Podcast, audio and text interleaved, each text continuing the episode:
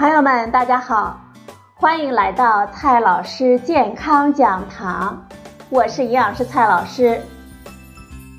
今天呢，蔡老师继续和朋友们讲营养、聊健康。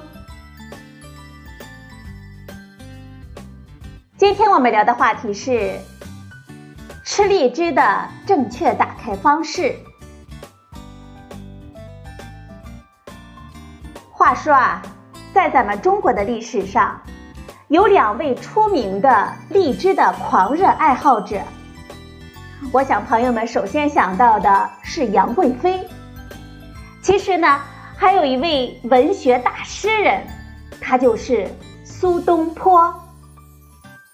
这两位啊，确实是吃荔枝的狂热爱好者。虽然同是吃货，但是他们的套路是完全不同的。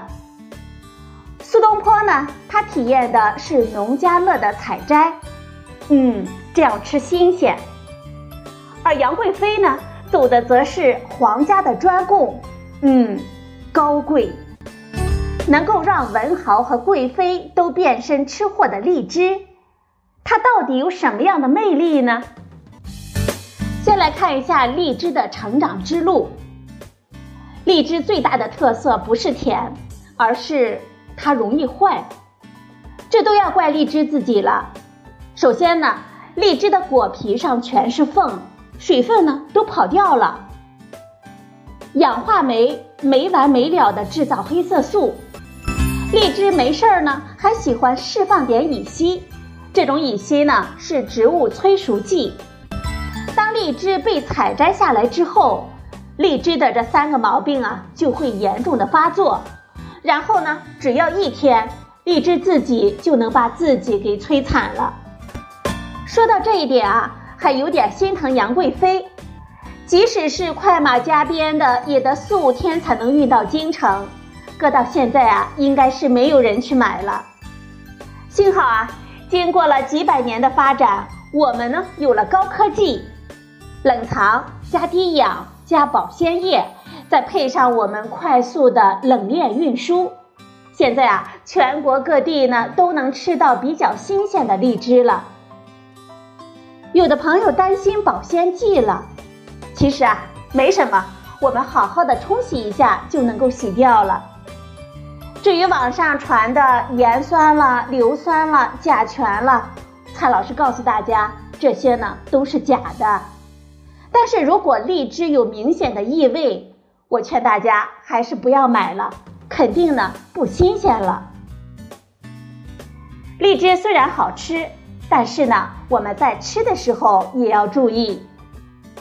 荔枝的上市时间非常的短，但是对很多吃货们来说，简直就是吃一回少一回。但是想要成为高端的吃货，有些事情呢你还必须得知道。第一件事，吃荔枝会上火吗？上火是个很抽象的概念。对于荔枝来说，典型的症状就是流鼻血和长痘痘。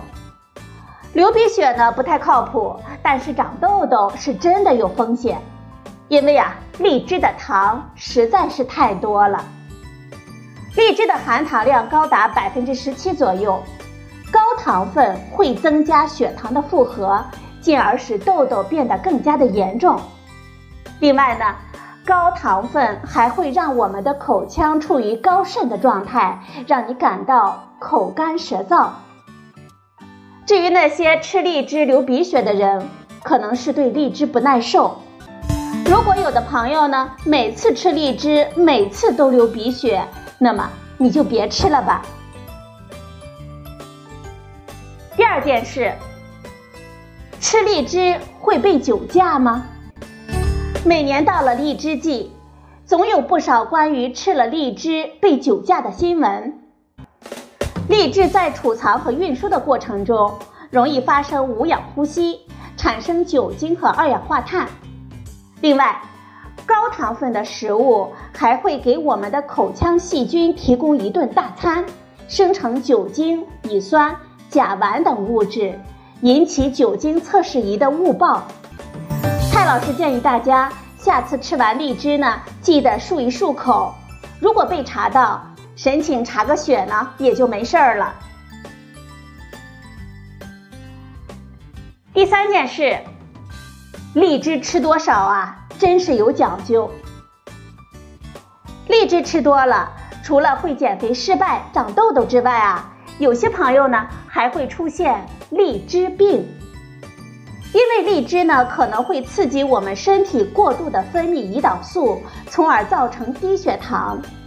所以啊，荔枝一定一定不要吃得太多。中国居民膳食指南二零一六中建议，我们每天应该吃新鲜的水果两百克到三百五十克。荔枝的糖分太高，我们还是按照下限两百克来要求我们自己吧。有的朋友说了，两百克是多少呢？其实啊，荔枝呢有大的有小的，大一点的呢，一颗呢大约是三十克左右。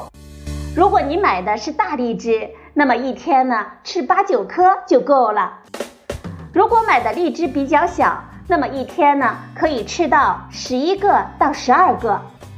朋友们，吃荔枝的学问是不是很多呢？今天的节目呢就到这里，谢谢您的收听，我们明天再会。